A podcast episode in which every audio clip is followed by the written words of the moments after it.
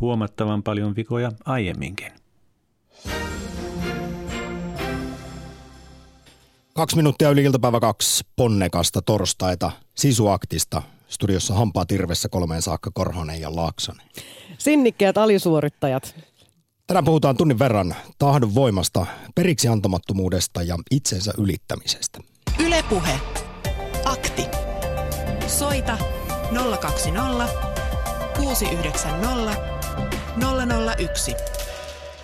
Suomalainen sisu on sitä, että umpi jäässä oleva auto saadaan liikkeelle paukkupakkasessakin. Lisäksi avioerosta ja konkurssistakin selvittää vaikka hampaa tirvessä ja tietenkin ilman muiden apua. Sisu on nojaamista eteenpäin koko olemuksella, kun tie viettää ylöspäin ja tuuli vihmoo vasten kasvoja. Näin on sanonut muun muassa sisuun erikoistunut tutkija Emilia Lahti. 1940-luvulla suomalaista sisua kuvailtiin puolestaan seuraavilla termeillä.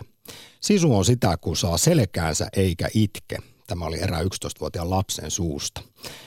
Sisu on tappelua tupella, kun puukko on katkennut. Lisäksi sisu on tunne, joka pakottaa yrittämään kolmannen kerran ravintolaan, mistä on jo kaksi kertaa heitetty ulos. Huom, Tämä oli vuodelta 1942. Nämä oli kaikki ehdotuksia Uusi Suomi-lehdelle siitä, kun kyseinen lehti tuolloin kysyi, että mitä se suomalainen sisu voisi olla. Onneksi ajat ovat muuttuneet, mutta kirjoitin itsekin... Kyllä sinne baariin yritetään edelleen. Baariin varmaan yritetään edelleen, mutta lapsia ei saisi kuitenkaan pahoinpidellä. Suomalainen on sellainen, että se hiihtää kesätalvet kouluun, raivaa suot ja ryteiköt vaikka paljain käsin, saunoo sadassa asteessa ja käy hyisessä avannossa. Urheilussa pinnistellään vaikeuksien kautta voittoon räkäposkella, yrjöt rinnuksilla. Niin, tämmöinen kuvahan meillä vähän on ja sitten tietenkin se talvisodan henki hienee jienee. Mutta pitäisikö sisu määritellä uudelleen tälle meidän pleikkasukupolvelle? Mitä? Että mikä on nykyajan sisua? Niin, onko se sitä, että jaksaa rustata 600 työhakemusta tai pyrkiä kymmenettä kertaa sinne haluamaansa unelma kouluun, opiskelupaikkaan ja aina tulee torjutuksi, mutta jaksaa vaan yrittää. Tässä nyt talvisodan ihmeistä on jo aika kauan ja eipä se suomalainen hiihtomenestys tai juoksumenestyskään enää kummostoa ollut, joista aikanaan siis maailmallehan tämä käsite suomalaisesta sisustakin levisi. Toisaalta haluttaisiin myös tietää, rakas kuulija, että onko tämä myytti sun mielestä? Miten sä suhtaudut käsitteeseen suomalainen sisu? Mutta lähdetään, rakkaat kuulijat, teidän ihan omakohtaisista kokemuksista myös laajemmin. Koetko itse olevas luovuttaja vai periksi antamaton sisukas? Putoaako siis hanska tekaan vastoinkäymiseen vai pusketko läpi harmaan kiven? Olemme kysyneet tätä myös Twitterissä. 28 prosenttia ilmoittaa, että sisukkaita ollaan. Itsekin äänestin tätä vaihtoehtoa, voin kohta perustella, miksi olen tälle leuhotellut Sampalle sisukkuuttani koko päivän. 46 prosenttia sanoo, että on semiponnistelija, eli jonkin verran jaksaa ponnite, ponnistella. Itse valitsin omalle kohdalle tuo vaihtoehdon. Mm-hmm. Ja 19 prosenttia sanoo, että yritän vain tosi hädässä, ja vain 7 prosenttia sanoo, että olisi tämmöinen alisuorittaja, luovuttaja. Näin siis Twitterissä ja näitä asioita saa pohtia myös suorassa lähetyksessä Sisuaktissa numerossa 02069001. Ja sitten jos sitä pohtii omaa tahdon voimaansa esimerkiksi, niin esimerkkien kautta. Ootko joutunut esimerkiksi aidosti ylittämään itsesi elämässäsi, voittanut vastoin kaikkia todennäköisyyksiä, ottanut alhoista ja kriiseistä niskan lenkin. Ootko siis löytänyt itsestäsi hämmästyttäviä voimavaroja, joita et ole tiennyt olevan olemassakaan, siis tämmöisen suuren hädän hetkellä, kun on ollut todella selkä seinää vasten. Ja esimerkiksi sisututkijan Emilia Lahden mukaan meissä kaikissa olisi kuitenkin paljon enemmän voimaa, vääntöä ja energiaa kuin mitä usein näkyy päälle päin tai mitä me edes ajatellaan, että mitä voi löytyä. Ne vaan tällaiset piilevät voimavarat ilmestyy monesti todellakin siinä sitten semmoisessa suuressa hädässä ja kriisissä ja niitähän ei tällä nykypäivänä välttämättä koskaan vastaan tulekaan sellaisia, onneksi. No eiköhän jokaiselle joku kriisi elämässä vastaan tule. Mutta se, miksi me ollaan tähän aiheeseen tänään tartuttu, on se, että Tiedelehdestä osui meidän silmiimme tämmöinen artikkeli, jossa kerrotaan, että tahdon voima ei todellakaan väsy. Että sitä sisua kyllä löytyy ihan koko ajan ja se jopa saattaa meitä virkistää, kun joudumme ponnistelemaan. Joo, siis psykologiassa oli pitkään vallalla hypoteesi, jonka mukaan tahdonvoima lopulta ehtyy, kun sitä on tarpeeksi rasitettu, mutta nyt sitten parin psykologian professorin tutkimuksessa kävikin ilmi, että kun siis pohdittiin, että miksi jotkut ihmiset menettää tahdonvoimansa vaikeissa oloissa ja toiset taas luottaa, että se kantaa, vaikka edessä on vuorenkorkuisia ongelmia, niin vastaus tähän kysymykseen piilee kuulemma siinä. Pitääkö itse sisua rajallisena vai rajattomana resurssina? Tämä on mielenkiintoista, tämä on tätä implisiittistä teoriaa, mutta että se ratkaiseminta on se, miten me itse ajatellaan, miten, miten se homma menee. Ja varmaan ylipäätään, että ajatellaanko me, että kaikesta voi selvitä. Elämä niin sanotusti kantaa. Tämähän on ihana lause ihmiselle, joka jossain syvy- syvyyksissä möyrii ikävissä tunnoissa, niin se saattaa hänen korviinsa kuulostaa hieman lattealta. Joo, tämä on aika jännästi myös muotoiltu tässä Tiedelehden artikkelissa professoreiden suulla että tosiaan ratkaiseva on se, mitä me ajatellaan itse omasta tahdonvoimastamme. Ne, jotka mieltää sen rajalliseksi voimavaraksi, niin silloin tahdonvoima on oikeasti kuin lihas, joka rasittuu ja jonka pitää levätä. Ja sen takia sitten tällaisilla ihmisillä, jotka eivät usko sisun loputtomaan voimaan, niin he, he uupuu ja tarvitsee lepohetkiä. Mutta sen sijaan sellaiset, joilla on raudalluja tahto, niin, ja eivät väsy, niin johtuu siitä, että he ajattelevat niin, että ei se sisu mihinkään katoa. Tahdonvoimaa riittää loputtomiin. Mutta miten omalla kohdalla? Oletko sitkeä vai taivutko heti kun vähän tuulee? Sorrutko vaikka kiusauksille, miten on käynyt uuden vuoden lupausten mm, kanssa? Mm, liittyy vähän tähän tahdonvoima-asiaan kyllä. Lamaannutko tai murrutko tiukassa paikassa vai onko todella tullut elämässä vastaan sellaisia tilanteita, jotka on ollut siis ylitsepääsemättömältä tuntuvia vuoria, mutta sitten jollain sillä sisulla on niistä ylipäästy. Näitä tarinoita olisi hienoa sisuaktissa kuulla. Ylepuhe. Akti. Soita 020 690 001. Heräpisipä semmoinenkin kysymys, että Voiko toisaalta luovuttaminenkin olla sisukasta tai sisua vaativaa? Yleensähän luovuttamista pidetään jotenkin, varsinkin meidän kulttuurissa, häpeällisenä asiana. Niin ja avun pyytämistä. Myös näistä asioista puhutaan. Se, miksi mä oon nyt leuhotellut, että mä oon ihan tosi sisukas tyyppi, koska mä oon tehnyt tällaisen testin omista vahvuuksistani. Ja sisunhan liitetään muun muassa rehellisyys, reiluus, rohkeus ja sitten tällainen sitkeys, sinnikkyys, että saatetaan, saattaa asiat loppuun, niin näitä kaikkia löytyy minun 24 vahvuudestani. Löytyy kaikkea muitakin hienoja asioita, ei mennä niihin sen tarkemmin, mutta että tota...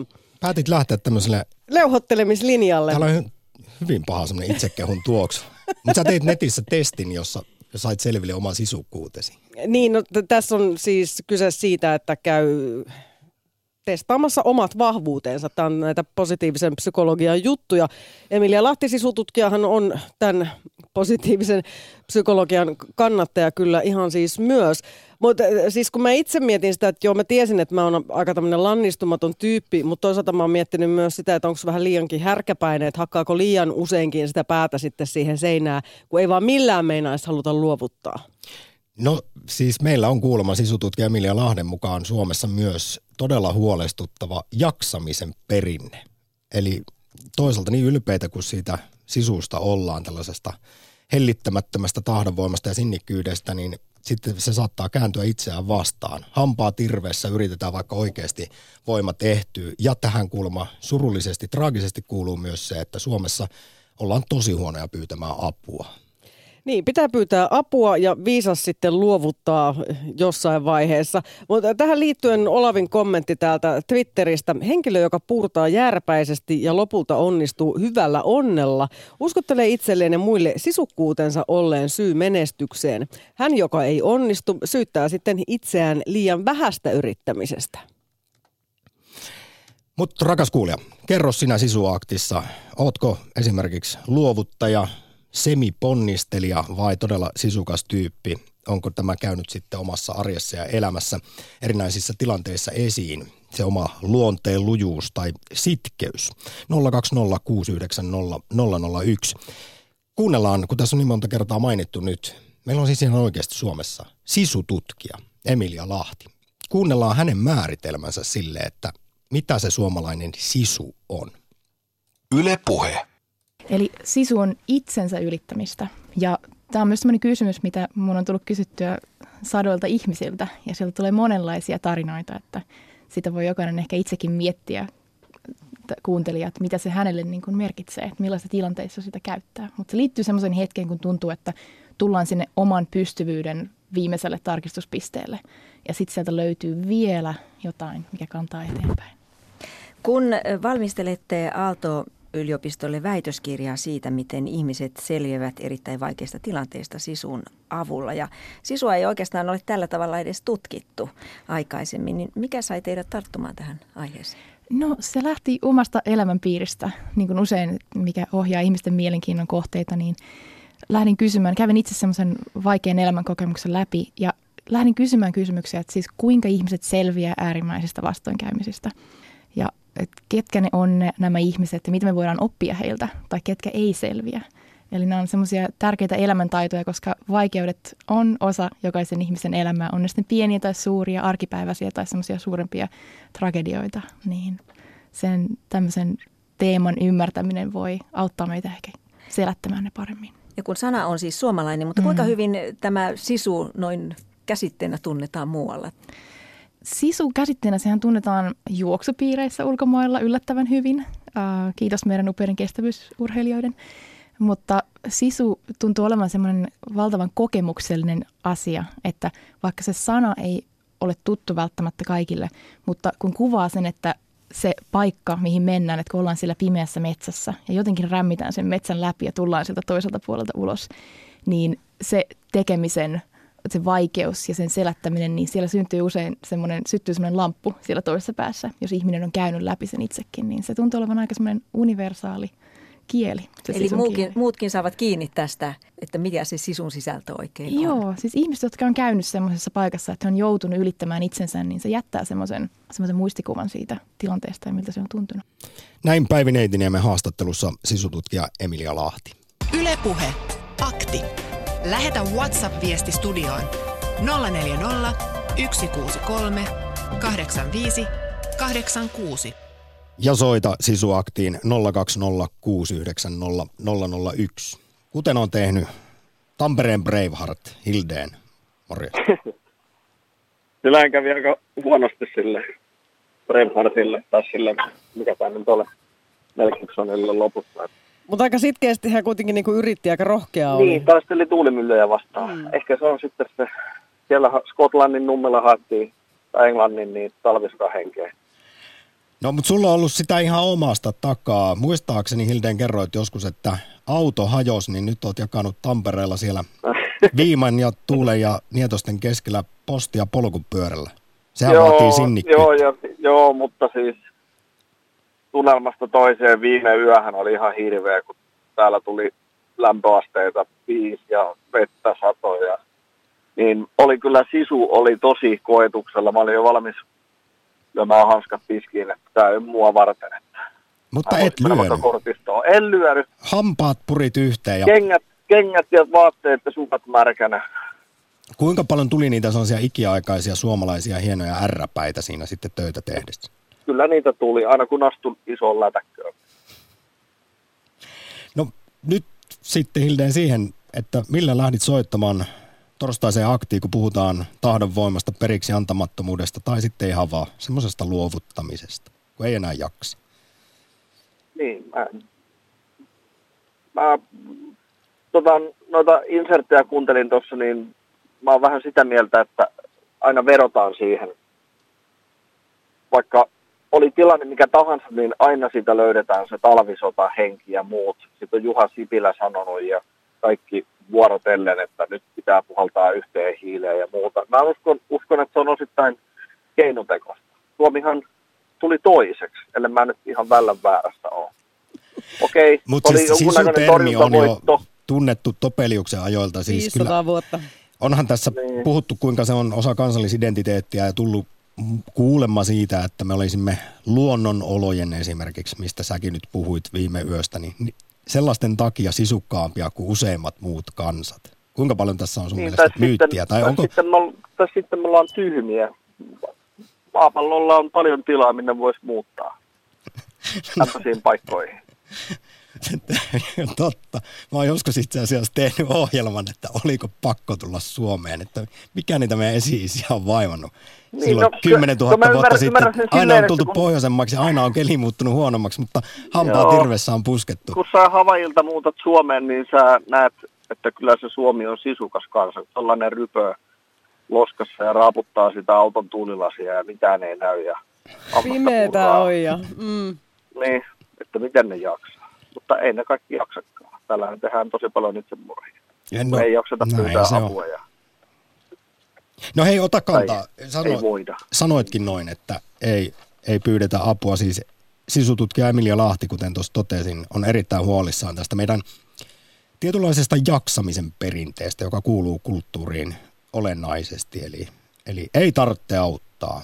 Ollaan jotenkin ei. ylpeitä siitä jopa, että... Joo, se on. Kummelin sketsissäkin hyvin tämä tiivistyi, jossa oli nämä veljekset, jotka ei puhunut toisilleen. Toinen jäi auton alle ja se huusi sieltä, että ei tarvitse auttaa. Juuri näin. Ja toinen käveli sitten ketään kahvia. Juu, ja jollei tuossa olisi perää, niin eipä se olisi varmasti Suomen kansaa niin kovasti iskenyt sekin niin, kummeli kyllä. sketsi. Tässä vaiheessa Hilden, kiitoksia ensimmäistä soitosta torstaiseen no. sisuaktiin. Joo. Ylepuhe. Akti. Soita 020 690 001. Sirkka on lähettänyt meille terkut, että ei se tahto ihan yksinään auto, vaan pitää olla myös kova kunto. No ainakin varmaan niin kuin Hildenillä, jos tuolla loskassa sillä fillarilla pahtaa menemään, niin kuntoa todellakin tarvitaan. No WhatsAppissa numerossa 1638586 ja 040 eteen niin on tullut tällainen viesti, että Kyllä se taidonvoima ehtyy, kun on koko ajan ylikuormitettu tai on joutunut pettymään kerta toisensa jälkeen sisukkuudesta huolimatta. No onneksi se sisukkuus palautuu, vaikka viekin jonkin verran aikaa. Mutta näinhän se nimenomaan on, että silloin ihminen on kyllä sisukas, jos hän jaksaa vaikkakin sitten hetken latauduttua, niin aina uudelleen yrittää. Joo, ja missä määrin se on enää tervettä sitten painaa menemään vaan ilman taukoja ja päivästä toiseen, rulla pyöri. ja hän katsoo suoraan minua silmiin. 10 prosenttia muuten suomalaisista arviolta on työholista, eli työnarkomaaneja, ja joka neljäs työikäinen suomalainen kärsii työuupumuksesta. No mä en kuulu nyt näihin joukkoihin Nyt kuitenkaan. olisi mielenkiintoista kyllä itse asiassa tietää, en muista ulkoa, että miten asia on muissa Pohjoismaissa tai vaikkapa muualla Euroopassa näiden lukujen kanssa, ja voiko niistä vetää sitten jotain näistä aika huimista määristä jotain johtopäätöksiä tai siis yhtäläisyysmerkkejä tähän vaikkapa suomalaiseen sisuun. Yle Puhe. Jyväskylässä Raimo. Terve. Terve. No. Joo. Kyllä mulla ensimmäisenä tulee muutama tämmöinen urheilijaan liittyvä tapahtuma, jossa on varmasti tarvittu sisua. Lähdetään nyt vaikka tästä Tapio Korjuksesta hän loukkaantui siellä kisoissa olympialaissa sillä että joutui jättämään monta heittoa väliin ja panosti viimeiseen, koska hänellä oli kyllä joku livä revähtimään vai mikä hänellä oli, en muista tarkalleen, mutta siihen suoritukseen piti panna kaikki peli ja siltä tuli, sillä tuli se kultamitali, että siinä olisi ehkä heikompi luonto jättänyt kisan siihen ja selitellyt jälkeenpäin. Tämä hienosti viimeksi käytiin läpi Urheilu Suomi televisiosarjassa. Siinä Jaa. Korjus itse kertoi, että hänellä oli semmoinen aivan keilapallon kokoinen patti jalassa, joka vaan runtattiin sisään jollain, jollain siteellä ja sitten heitettiin kultaa. No joo, mä en sitä tarkemmin, mutta muistan, että joku lihasvamma hänellä oli ja tota, se oli ainoa, elämä ainoa mahdollisuus siihen. Toinen tietenkin, joka ei voi unohtua myöskään, niin tämä Lasse Viren, että Kymppitonni. Kuinka moni, monella olisi vielä riittänyt uskoa siihen tekemiseen, että sen kaatumisen jälkeen vielä ja sitten vielä kaikille lisäksi maalimainita. No onko tämä nyt sitten jotenkin hyvin uniikkia meille suomalaisille? O, o, uskotko sä siihen, että, että me olemme jotenkin sisukkaampaa kansaa kuin moni muu? on jääräpäisempää. omalta, omalta uraltani mä en oikeastaan, mä oon pitkän työuran tietenkin tehnyt. Ja tuota, kiitos siitä kaikille, jotka on työllistäneet, mutta en varsinaista tämmöistä sisunäytettä ole missään joutunut kokemaan kuin armeijasta. Sattuu nimittäin, olin 67 menevää ikäluokkaa ja meillä oli sitten Haminassa oli tämmöinen pataljonan partiohiihtokilpailu ja mä olin sitten siihen itse oikeutettuna valittu neljän miehen porukkaan ja matkana oli muistaakseni 20 kilometriä, se oli kolme ampumapaikkaa välissä. Ampumapaikat oli sillä lailla, että siellä oli semmoisia ilmapalloja narun päässä määrän välein. Oliko siinä 50 ja 75 ja 100 metriä, kolme palloa joka paikalla ja joukkueen piti valita kuka on ampuja. No minä olin sitten ampuja. Onnistuin hyvin ensimmäisellä ja kun toinen hiihtoosuus alkoi, mulla tuli niin armoton väsymys. Siis mä olin ihan, jos joku sanoo, että melkein kuollut. Hmm. Ja tota, se matka jatkui sitten sillä lailla, että mun partiokaverit kannatteli mua molemmin puoli alamäet, että mä jaksoin laskea. Ja ampuan paikat selvisin edelleen nollilla, niin kuin sanotaan, vaikka silmissä sumeeni maaliin tultiin kun tultiin tai ettei olla viimeiset. Mutta tämä jatkuu nyt sillä lailla. Mä olin silloin loppiaisen aikaan ollut lomalla kotona ja sairastuin siellä keuhkokuumeeseen, jota paikallinen lääkäri, joka hoiti, niin ei diagnosoinut muuta kuin kuumeet ja flunssaksi. Antoi mulle viikon sairaslomaa. Palasin, palasin levänneenä sitten äh, varuskuntaan ja tämä hiihto hiihto meni sitten miten meni, mutta sitten tuli uudet alokkaat helmikuussa meille ja ne kysyi sitten meiltä, että semmoista ryhmää, jotka haluaa käydä röntgenissä, niin voi käydä. Hmm. Ja minä sitten ajattelin, että mäpäs käyn ja ei mennyt kuin päivä, mulle tuli passitus Lahteen sotilassairaalaan ja lääkäri sanoi, te, te olette sairastunut keuhkokuumeen lähiaikoina. Mä sanoin, että mistä se ilmenee? Teillä on keuhkot täynnä vettä. No niin. Ja sitä minä parantelin siellä pari kuukautta. Olin välillä viikon toipiksella kotona ja viikon sitten laajassa KSS 2. Ja kun minä tulin sitten riviin taas terveenä niin sanotusti, niin mä muistan tämä, oli, meillä oli kersantti takseille. Oli kai tämä ministeri takselli jotain sukuakin aikoinaan, niin en ole kuullut, että joku kantahenkilökunnan upseeri joskus pyytäisi jotain anteeksi. Armeijassa ei pyydetty anteeksi, siellä sanottiin hmm. vaan, että valitan tai korjaan. Mutta silloin kun tuli anteeksi pyyntö sitten? Pyysi minut toimistoon ja pyysi anteeksi, sanoi, että hänet tuli haukkuneeksi siellä ja ei tiennyt, että sulla oli noin vakava sairaus. Hmm. Minä sanoin, että herra kerrantti, anteeksi pyyntö hyväksi. Raimo, kiitos Oli. oikein paljon soitosta. Ylepuhe. Akti. Soita 020 690 001. Armeija on kyllä itse asiassa varmaan nykynuorille, ei nyt ainoa paikka, mutta sellainen, missä moni kermapeppu, kuten itsekin, joutuu ensimmäistä kertaa ja voi olla että elämässä ainoa kertaa siis henkisen ja fyysisen tämmöisen rasituksen äärirajoille, jossa siis ainakin itse löysin itsestäni tämän jonkun, nämä piilotetut voimavarat, mistä sisututkija Emilia Lahtikin puhuu. En tiennyt, että onko mussa sellaisia, mutta kun siis tarpeeksi äärimmilleen viettiin ja kipu oli aivan hillitön, niin sitten kun siinä piti päättää, että luovuttaako vai jatkaako, niin jälkikäteen siis se oli hieno tietää, saada selville, vaikka silloin tuntui aivan karmealta, että en ollutkaan luovuttaja, vaikka oli luulua niin, loistavaa, joo, ei kyllä Sampastakin varmasti sisua löytyy. No, Sampa mä... ei nyt tehdä tuota testiä. Mutta siis ylipäätään, että onko hyvä testata omia rajoja? Mä luulen, että semmoinen jo, joissakin meissä ihmisissä on sellainen, että halutaan just sitten näitä maratoneja tai, tai teräsmieskisoja tai voisi olla jotain niin kuin muunlaistakin, mutta me halutaan niin kuin fyysisesti viedä kroppaa äärirajoille. Myös tämä meidän sisututkijamme harrastaa näitä ultramatkoja, että että tämmöistä, tämmöistä myös ihmiset haluavat tehdä ja ehkä testata sitä omaa nykyajan, sietokykyä ja sisukkuutta. Nykyajan merkki sanoo muun muassa filosofi Juha T. Hakala, hän Yle Uutisille aikanaan muistutti, että siis nykypäivänä yhä useampi meistä yrittää kaikin mahdollisin keinoin päästä äärimmäiseen tulokseen kaikessa. Siis liikkumisessa, mutta myös syömisessä ja jopa kodin remontoinnissa. Ja Juha T. Hakala kysyy, että mikä meitä riivaa, että miksei nykyään enää kohtuus riitä.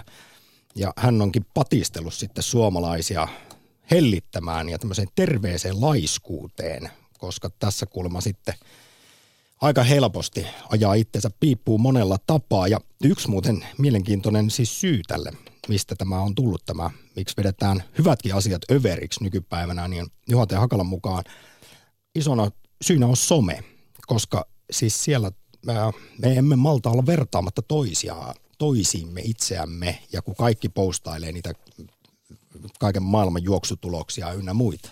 Niin, mä itse asiassa kirjoitellut tähän tämmöisiä omia ajatuksia tästä ja mä oon kirjoittanut, että sisu ei välttämättä tarkoita sitä, että on joku supermenestyjä, vaan sitä, että vie ne omat asiat loppuun saakka ja sitten pitää muistaa se, että toiselle pienemmää ylittäminen voi olla ihan yhtä haastavaa tai haastavampaa kuin jollekin toiselle se, että kiipeää sitten sinne Mount Everestille.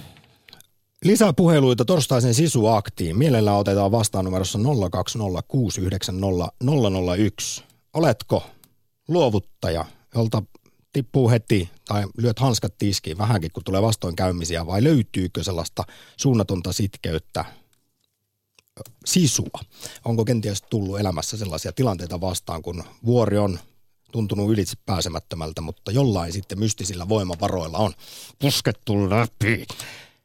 Kuunnellaan tässä vaiheessa lisää sisututkija Emilia Lahtea, joka puhuu siitä, että siis sisu on positiivinen voimavara ja että vastoinkäymiset, tämmöistä edellä mainitutkin, on aina tietyllä tavalla mahdollisuus. Hän kuitenkin painottaa erityisesti ulkopuolisen avun ja tuen merkitystä vaikeina aikoina, eikä tätä suomalaista mentaliteettia, että ihan itsekseen hoidetaan eikä tarvitse auttaa. Kuunnellaan siis hetki Emilia Lahtea, mitä positiivista voi vastoinkäymisistä syntyä. Ylepuhe. Akti. Soita 020 690 001. Vastoinkäymiset voivat olla mahdollisuuksia ja siihen, että se liittyy tietysti omaan mielentilaan, mutta myös se, että kun niistä selvitään positiivisella tavalla, niin siihen liittyy myös, että millaiset resurssit meillä on. Eli esimerkiksi sosiaalinen tuki on valtavan tärkeä, mikä nousee myös sieltä tuhannen vastaajan datasta, jota mä oon käynyt läpi. Eli mihin mä kannustaisin meitä kaikkia, niin sen lisäksi me sitä omaa sisua kehitetään tietynlaisilla haasteilla, mutta pidetään myös huoli siitä, että mitä sille naapurille ja lähimmäiselle kuuluu. Että kuinka me voidaan avata semmoisia tiloja, jossa tämä ihminen kokee olonsa turvalliseksi ja kannituksi silloin, kun ei välttämättä jaksa. Että sosiaaliset suhteet vaikuttaa hirveän paljon siihen. Ja olette myös sitä mieltä, että, että vastoinkäymiset on alku mm. uudelle kasvu, että mm. ihminen ei palaa ikään kuin samanlaiseksi. Joo, se on siis mitä tutkimuksesta on nähty, niin tämmöinen ala, kun kaikkihan tietää posttraumaattisesta stressistä, eli trauman jälkeinen stressi, mutta sitten on myös olemassa tämmöinen kuin traumasta kumpuava kasvu, eli englanniksi on post-traumatic growth, jos joku haluaa etsiä tutkimuksia. Niin siinä tutkijat on huomannut, että kun ihminen palaa, trauman jälkeen lähtee kasvamaan ja parantumaan, niin hän ei ainoastaan palaa siihen lähtötasolle, vaan hän kasvaa sen kokemuksen seurauksena. Tutkija Emilia Lahti, seuraatte Suomea vähän etäämältä ja näin sisua tutkivana ja positiivisen psykologian asiantuntijana, niin, asiantuntijana, niin mitä haluaisitte karsia suomalaisista ja mitä laittaa tilalle? Jos voisitte vähän tätä suomalaista luonnetta ja mentaliteettia muokata. Mm. No, meillä on siis valtavasti vahvuuksia ja joskus ne vahvuudet voi kääntyä jopa heikkoudeksi. Eli se meidän semmoinen, se sisu, joka on se vahvuus myös, että hei nyt mennään läpi vaikka harmaan kiven, niin joskus se sisu voi jopa kääntyä meitä vastaan. Eli siinä voi käydä niin, että meistä tulee liian armottomia itsellemme, liian armottomia niitä ihmisiä kohtaan, jotka on meidän lähellä. Eli mä yhdistäisin tähän meidän ihan valtavaan tämmöiseen psykologiseen kulttuuriperimeen tähän sisun lempeyden, semmoisen inhimillisen lämmön, joka mahdollistaa sen, että me pystytään niissä vaikeissa tilanteissa kurottautumaan paremmin niihin voimavaroihin. Että kun ihminen toimii tämmöistä positiivisista emootioista käsin, niin me pystytään pääsemään käsiksi meidän tämmöisiin kognitiivisiin kykyihin paremmin kuin silloin, jos me toimitaan pelosta käsin. Ja liian usein tuntuu, että, että me luodaan semmoisia tiloja, missä ihmiset joutuu toimimaan pelosta käsin ja siitä, että mitä jos mä epäonnistun. Että sitä epäonnistumisen, sitä, sitä puhutaan paljon onneksi. Mutta se, että kuinka me oikeasti lähdetään elämään sitä, että me sallitaan toisillemme ne epätäydellisyyden hetket siellä ja täällä. Viisaita sanoja sisututkijalta Emilia Lahdelta Päivi Neitiniemen haastattelussa. Ylepuhe. Akti. WhatsApp-viestissä tuumataan, että Sisu on hyvä renki, mutta hy- huono isäntä tässä on varmaan vinha perä. Ja toisessa viestissä kerrotaan, että jos jotain päätän, se myös pitää. Kun aloitan saliharrastuksen, niin käyn kaksi-kolme kertaa viikossa kuitenkin kroppaa kuunnellen. Punalihaton vuosi on alkanut mainiosti. Töissä en ole yhtään sen enempää kuin tarvii. Raha ei ole niin tärkeää. Terveelliset elämäntavat auttavat sisuilemaan. Synnytyksen jälkeen olin huonossa kunnossa ja väsynyt, niin sisukin oli lopussa.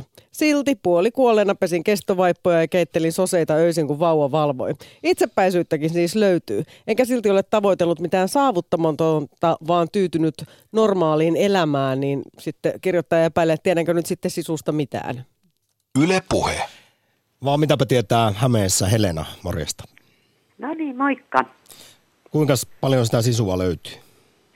No niin, on sitä kyllä löytynyt, että tuota, äh, olen itse ollut työsuhteessa meillä lähes 40 vuotta saman työnantajan kanssa. Nyt olen eläkkeellä ja työelämässä sopeutuminen sisulla, vaikka otti päähän, sinnittelin käytöstäni, etten sanonut korkeammalle koulutetulle, mitä minä ajattelen.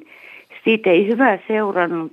Pinnistelin huonossa, haastavassa työyhteisössä ja huomasin, että aina oli remppaa, hartiat särki ja olin hiljaa, en sanonut mitä mieltä olen, koska se olisi tullut sellainen leima, että olet hankala tyyppi. Mutta olen siitä kiitollinen, että selvisin lähes 40 vuotta samassa työpaikassa menettämäni kasvojani, enkä raivonnut siellä, vaikka olisi tehnyt mieli. Mutta ja hierarkia oli hirveän tärkeä työpaikalla. Alamaiset ei, tai alempi koulutetut ei voinut sanoa ylemmälle taholle juuri mitään. Ja olin erittäin tykätty työntekijä. En koskaan riidellyt kenenkään kanssa, mutta kun menin kotiin, avasin oven. Mä raivosin kuin jalopeura ja mies sai kuulla kaikki kunniansa, että Mm. Voi vittu mikä päivä. No mutta Helena, tossahan se vähän sisu sitten kääntyy itseään vastaan, mistä toi sisututkija Emilia Lahtikin puhu, kun hän on muistuttanut, että joskus oikeasti parempi on, olisi laittaa hanskat tiskiin, kuunnella sitä omaa sisäisen rummun ääntä.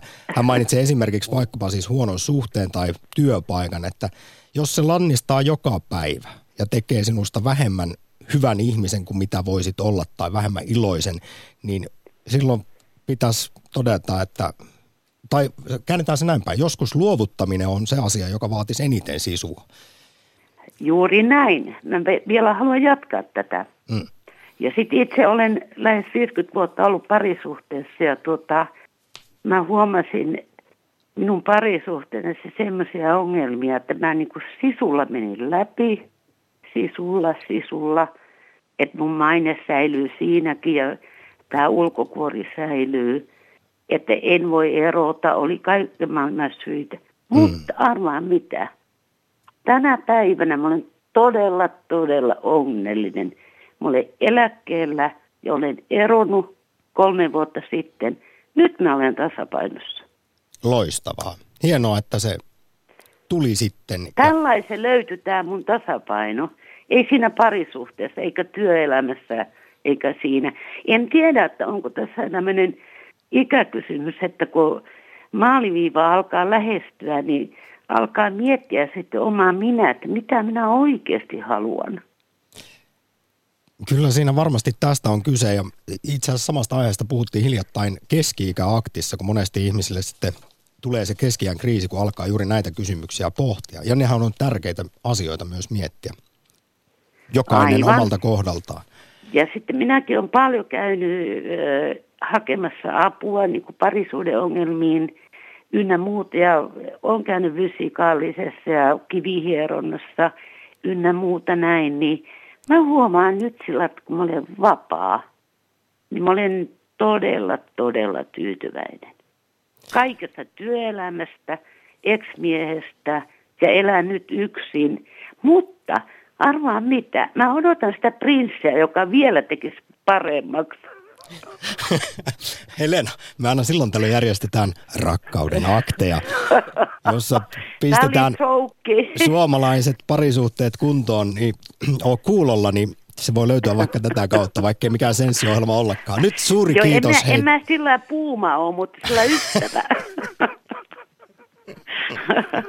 no niin, kiva, että teillä on aivan mieletön tuo ohjelma. Kuuntelen joka päivä. Kiitos Helena. Kiitos, suuri kiitos Helena. Hyvää jatkoa. Yle Puhe. Akti. Soita 020 690 001. No niin, ja nyt alkaa tulla viestejä, linjatkin on vissiin ihan tukossa, alkaa sisuhommat kiinnostella ihmisiä. Ja mä edelleen uskon, että mä haluan, olen, olen eri mieltä kuin Helena. Kyllä mä uskon, että hän, hänessä on jotain puumaa, kuulosti siltä. Sinä ja sun puumas. Äh, olen eri, erityisen... No. Olen erityisen lahjakas loogisessa päättelyssä. Pystyn nopeasti näkemään, onnistuuko joku työ valitulla menetelmällä, koska kieltäydyn mahdottomista tehtävistä. Minua on sanottu luovuttajaksi. Olen kuitenkin määrätietoinen ja looginen. En tarvitse sisua, kirjoittaa eräs WhatsApp-viestin lähettäjä. Ja mä olisin halunnut puhua tästä resilienssistä. Se on siis tämmöinen niin kuin henkinen lujuus. Ja täällä ei ole suomeksi oikein, siis tämä on psykologista voimavarareserviä, ja suomeksi sitä voi siis myös sisu, sisuksiinkin kutsua. Se ei ole ehkä ihan sama asia. Tämä on siis, sitkeys on kuulemma osittain synnynnäinen piirre. Sitä voi tukea esimerkiksi kehumalla yrittämisestä, ei vain onnistumisista. Mutta se liittyy myös aika paljon tähän lasten kasvatukseen ja varhaiseen vuorovaikutukseen, että kuinka hyvin lapsi oppii siihen, että maailma ympärillä omat vanhemmat esimerkiksi kannattelevat häntä hänen hädässään.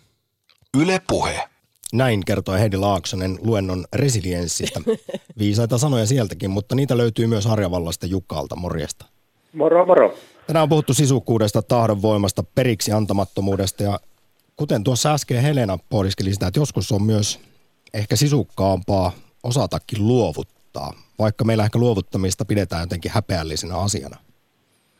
Kyllä se, kyllä se ainakin, kyllä mä olen yrittänyt aina sillä lailla ajatella, että, että en oikein sitä ole ymmärtänyt, kai sanotaan, että mennään vaikka harmaan kiven läpi. Että kyllä mun filosofiani on hiukan tämmöistä buddhalaista viisautta enemmän, että jos iso kivi tulee, niin kyllä minä kuule kierrän sen ja, ja pyrin vähän helpommalla tässä elämässä ja ja että ei aina parane.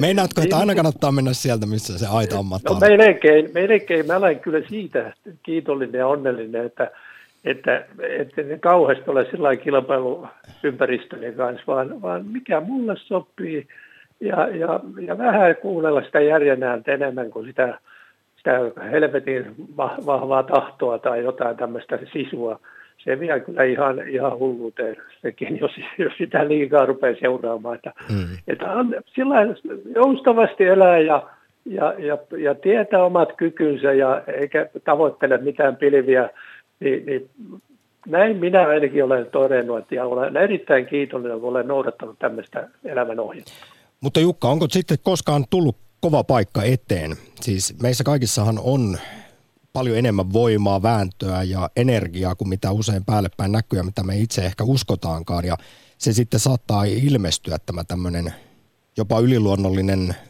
sisukkuus ja sitkeys ja voima sitten, kun oikeasti on kriisi päällä, niin oletko sä joutunut sellaisiin tilanteisiin, että olisit itsestäsi löytänyt sitten semmoisen uuden jukan?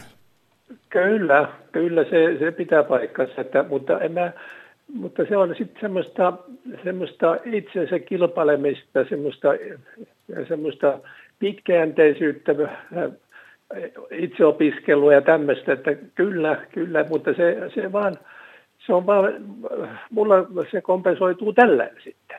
Ei mihinkään semmoisen että kyllä mä oon huomannut sen oman sitkeyteni ja sen, että, että voi mennä vuosiinkin, kun mä perehdyn johonkin asiaan.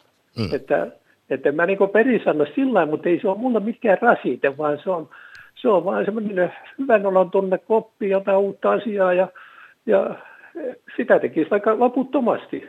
Ja sitten tekee, tekee sen eron, että, että onko tästä sulle hyötyä sun vaimolle ja, ja, ja, ja, ja sillä yhteisöllä kuin, kuin vaan sitten, että, että haluaa näyttää nyt ja kilpailla jonkun toisten kanssa. Että se on hyvä, että ihmiset kilpailee. Se kun kilpailevat, että se ei kuulu mulle, mutta, mutta tämä on mun filosofiani on aina, että, että, että itse on se ja nämä voimavarat, mitä itsellä on, niin kilpailee sillä sitten ja parantelee, parantelee itseäsi, mutta että ja oikeasti osaa rehellisesti katsoa, että mistä on siis aidosti hyötyä itselle ja läheisille ja kiinnittää sellaisia huomiota ja sitten luovuttaa turhien asioiden kanssa. Ei, eikä... eikö, eikö Kanttikin aina jo lähti, lähti siitä, siinä filosofiassa, että, että, että arvioitte omat kykynsä, mihin soveltuu ja, ja, ja yrittää niiden toleranssissa sitten liikkua eikä, eikä tavoittele mitään mahdottomia eikä, eikä kuvittele itsestä liikaa, että vaan,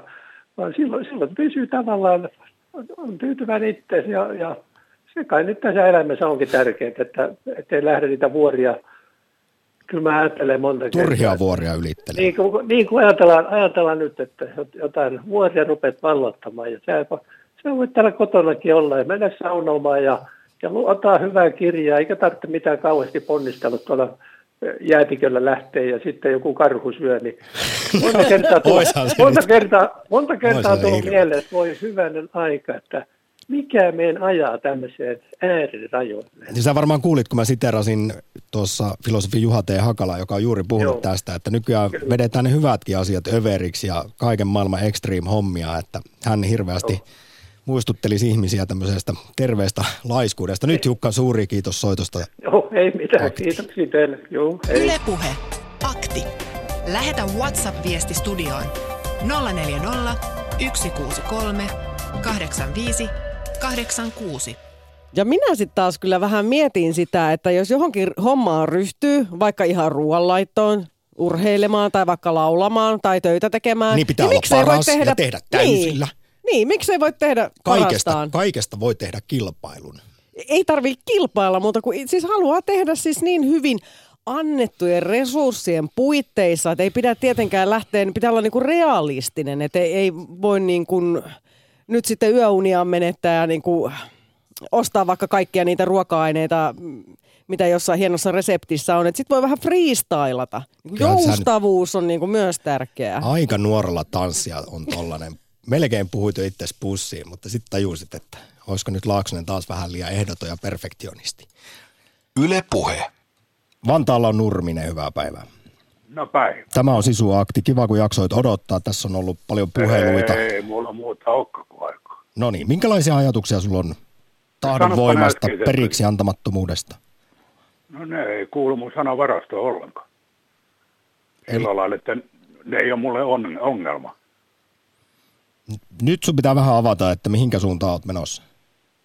Mä oon, mä oon eläkkeellä nyt ja mä olin yrittäjänä ja tein keskiarvolla kaksi tuntia päivässä töitä ja maksoi jätkille kaksi kertaa liitohinta palkkaa. 36 jätkää duunissa. Ei mun ole tarvinnut tehdä mitään. Ei ole tarvinnut puristaa kauheasti. Eikö toi yksi kohta, kun sä sanoit, kun se yksi soitti, niin sä sanoit, että sä menet, menet siitä kohtaa, missä aitaa mantali. Niin mä menen siitä kohtaa, missä ei aitaa ollenkaan. Kyllä mä dikkaan Nurminen sun asenteesta. Niin, näinhän, mutta näinhän tämä elämä menee. No ei se, se kaikilla mene Ei, ei, ei, ei, kun mä oon aina, tota, mä olin 23 vuotta yrittäjänä, niin mua ihmetytti se, ihmetyttää se kansankielellä, kun puhutaan, että yrittäjät tekee 16 tuntia päivässä duunia. Mutta kun se on just, että minkä alan valitsee. Niin, että kuinka vaikeaa se elämä on ja arki, niin sekin on, se on vähän itsestäkin kiinni, että minkälaisia valintoja tekee. Aivan, ja jos sä maksat jätkille kunnon liksaa, niin sä tiedät, että ei tarvi perää lähteä puiskuttaa. Ja jos ne soitti mulle, että tarvii tavaraa työmaa, minä hyppäsin jeppiä ja lähdin hakemaan tukusta. Näin.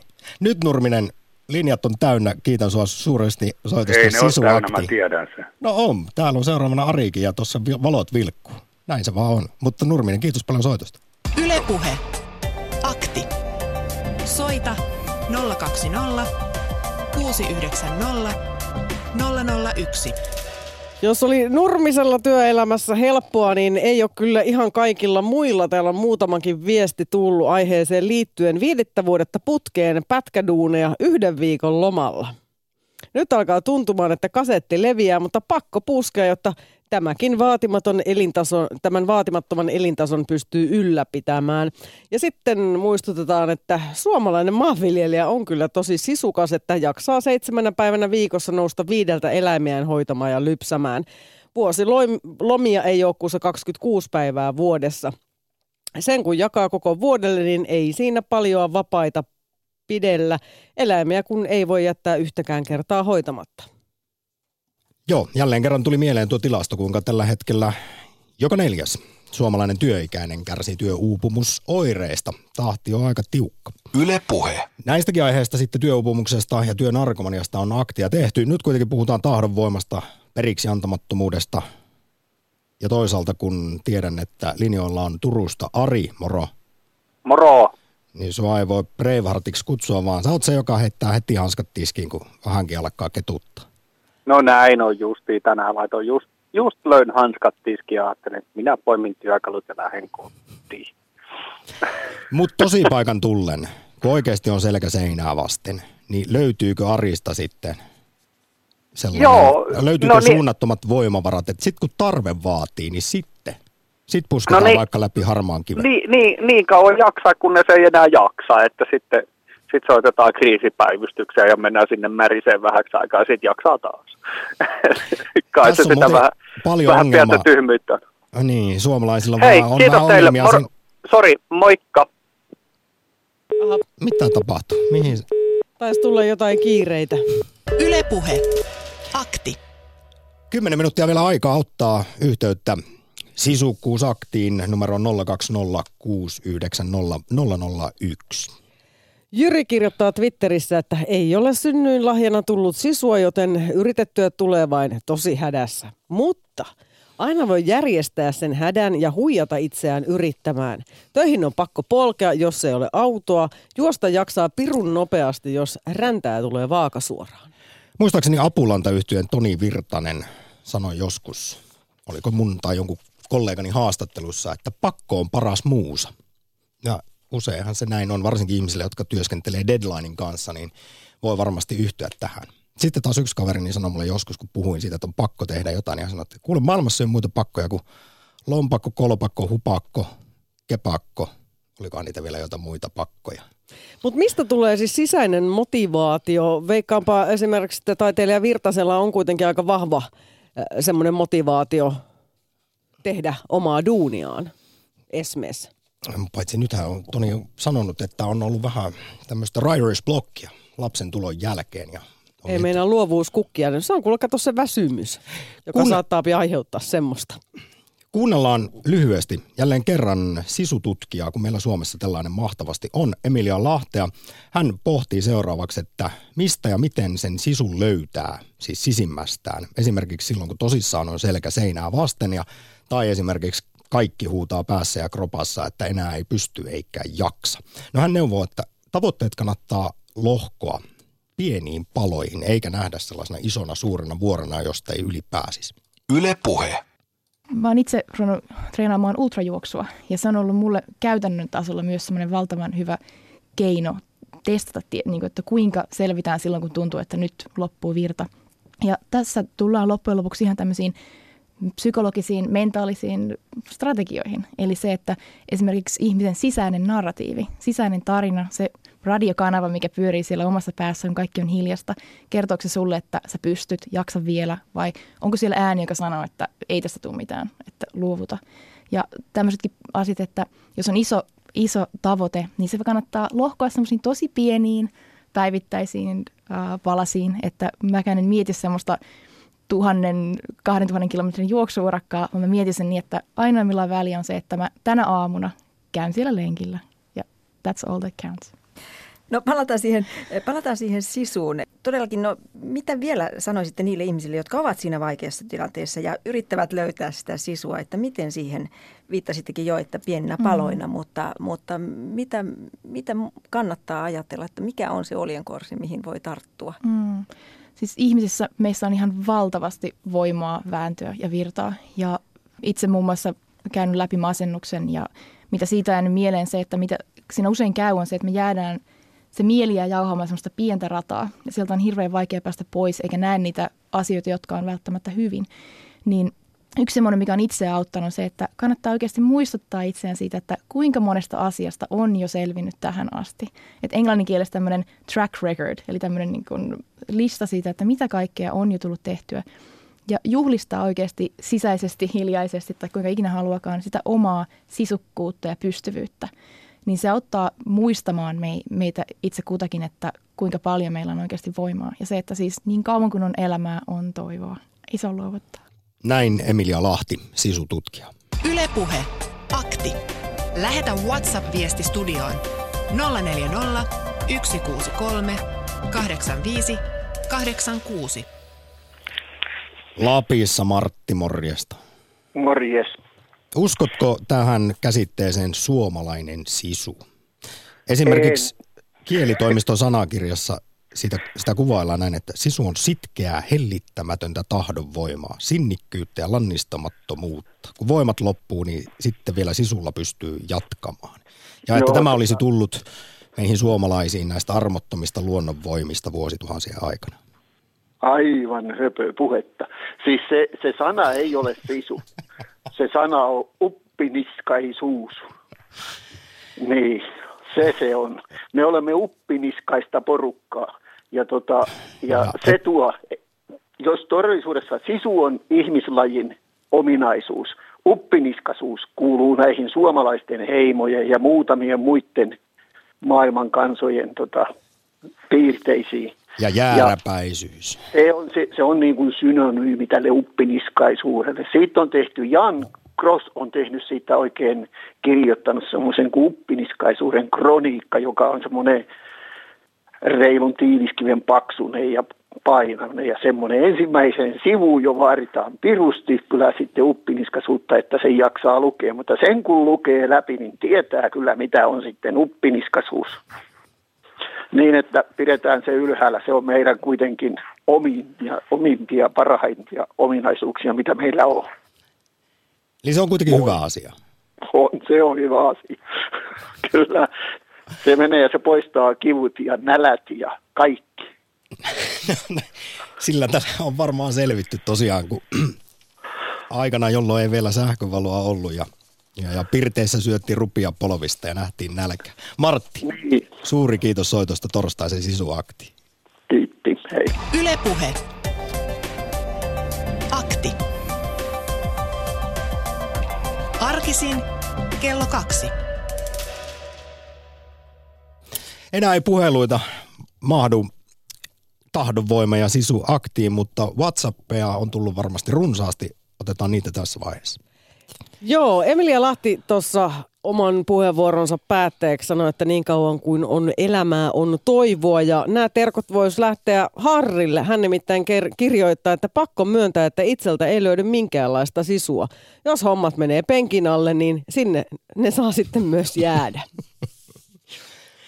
Joo, mä edelleen kuitenkin uskon siihen, mitä Emilia Lahtikin totesi, että meissä kaikissa on sitten semmoista sellaisia hämmästyttäviä voimavaroja ja, ja virtaa, jota me ei tiedetä oleva olemassakaan, jotka sitten ilmenee viimeistään siinä tosipaikan tullen. Totta kai tässäkin on eroja. Osa lamaantuu ja murtuu tiukassa, tiukassa paikassa tai taipuu heti kun vähän tuulee, mutta kyllä mä kuitenkin uskon, että meissä sellaisia – Joo, ja siis tämä resi- resilienssi, kun ei ole tosiaan tämmöinen ominaisuus, jonka voisi lapseen sellaisenaan istuttaa, mutta itse kukin vanhempi voi kyllä työtä sen eteen tehdä, jotta lapsi olisi tämmöinen turvallisesti kiinnittynyt, niin silloin yleensä hän luottaa siihen, että elämä kantaa ja sitten semmoista sinnikkyyttä ja sitkeyttäkin sitten häneen syntyy. Ja jos nyt sitten tätä meidän Twitter-kyselyämme pienehköä sellaista on uskominen, niin kyllähän – meistä suurin osa jollain tavalla ponnistelee elämässään, vaikka sitten vain tosi hädässä. Mutta vain 7 prosenttia sanoo, tunnustaa olevansa luovuttaja. Kaikki loput yrittävät jollakin tavalla.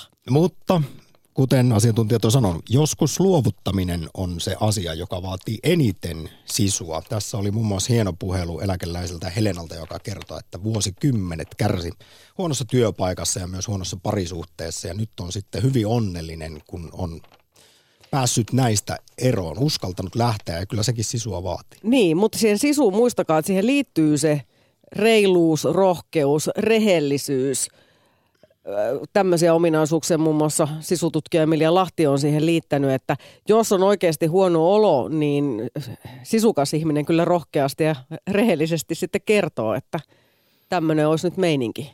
Ja vaikka se niin usein sisu mielletään sellaiseksi ominaisuudeksi ja siihen liittyy tämä ei tarvitse auttaa lausahdus, niin Emilia Lahti sisutreenissään neuvoo yhdessä kohdassa myös, että muista nähdä hyvä toisissa. Kehu ja kannusta, ole tuuli toisen ihmisen siipien alla. Oo.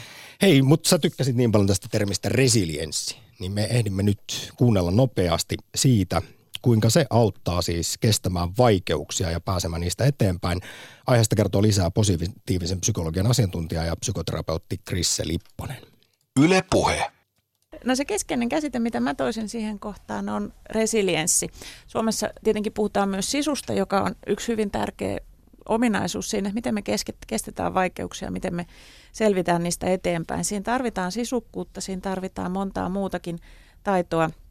Resilienssi käsitteessä, joka on vaikeuksista selviämisen kykyä, jolla ei ole suomeksi valitettavasti yhtenäistä sanaa, mikä hankaloittaa sitä, että me ei selvit, tunnisteta sitä ilmiötä, koska sille ei ole sanaa. Mutta se, mitä meille suomalaisille se sana voisi tarjota, se, sen on se, että vaikeuksista selviäminen ei ole yksi yksilölaji, vaan silloin kun on hankaluuksia, niin siihen tarvitaan omien vahvuuksien tuntemista, niiden käyttämistä, niiden, niiden kanssa toimimista, niiden löytämistä. Siihen tarvitaan sitä sisukkuutta, yrittämistä ja sitkeystä. Ja sitten siihen tarvitaan usein muita ihmisiä. Siihen tarvitaan avunpyytöä, onko se perheeltä, kavereilta, viranomaisilta, ammattilaisilta, tilanteesta riippuen. Ja mä ajattelen, että suomalaisilla on pikkasen semmoinen perimä jostain suokuokka- ja jussiajoista, että yksin viimeiseen saakka kuokin ja sitten saappaat mm, jalassa kuollaan sinne hallaselle pellolle. Ja että tällaista resilienssiä, mikä on kimmoisuutta ja joustavuutta, jossa yhtenä vahvuutena sen sitkeyden jälkeen, niin me tarvitaan toisinaan myös vahvuutta luopua. Mm-hmm. Ja se luopuminen onkin yksi olennainen vahvuus, että kuinka me tunnistetaan, että no tähän seinään ei kannata hakata päätä enää. Ja tämä voi olla yksi kysymys, mitä Suomi voi kansakuntanakin joskus kysyä itseltänsä. Näin totesi psykoterapeutti Krisse Lipponen. Ylepuhe. Lisäksi kannattaa muistaa, että kukaan ei ole kone. Oma hyvinvointi pitää ottaa huomioon ja se, mitä vaikutuksia sillä omalla periksi antamattomuudella on pitkällä tähtäimellä. Näin muistuttaa sisututkija Emilia Lahti. Kello tulee 15. Se uutisten jälkeen vuorossa huoltamaan siellä puhetta motivaatio.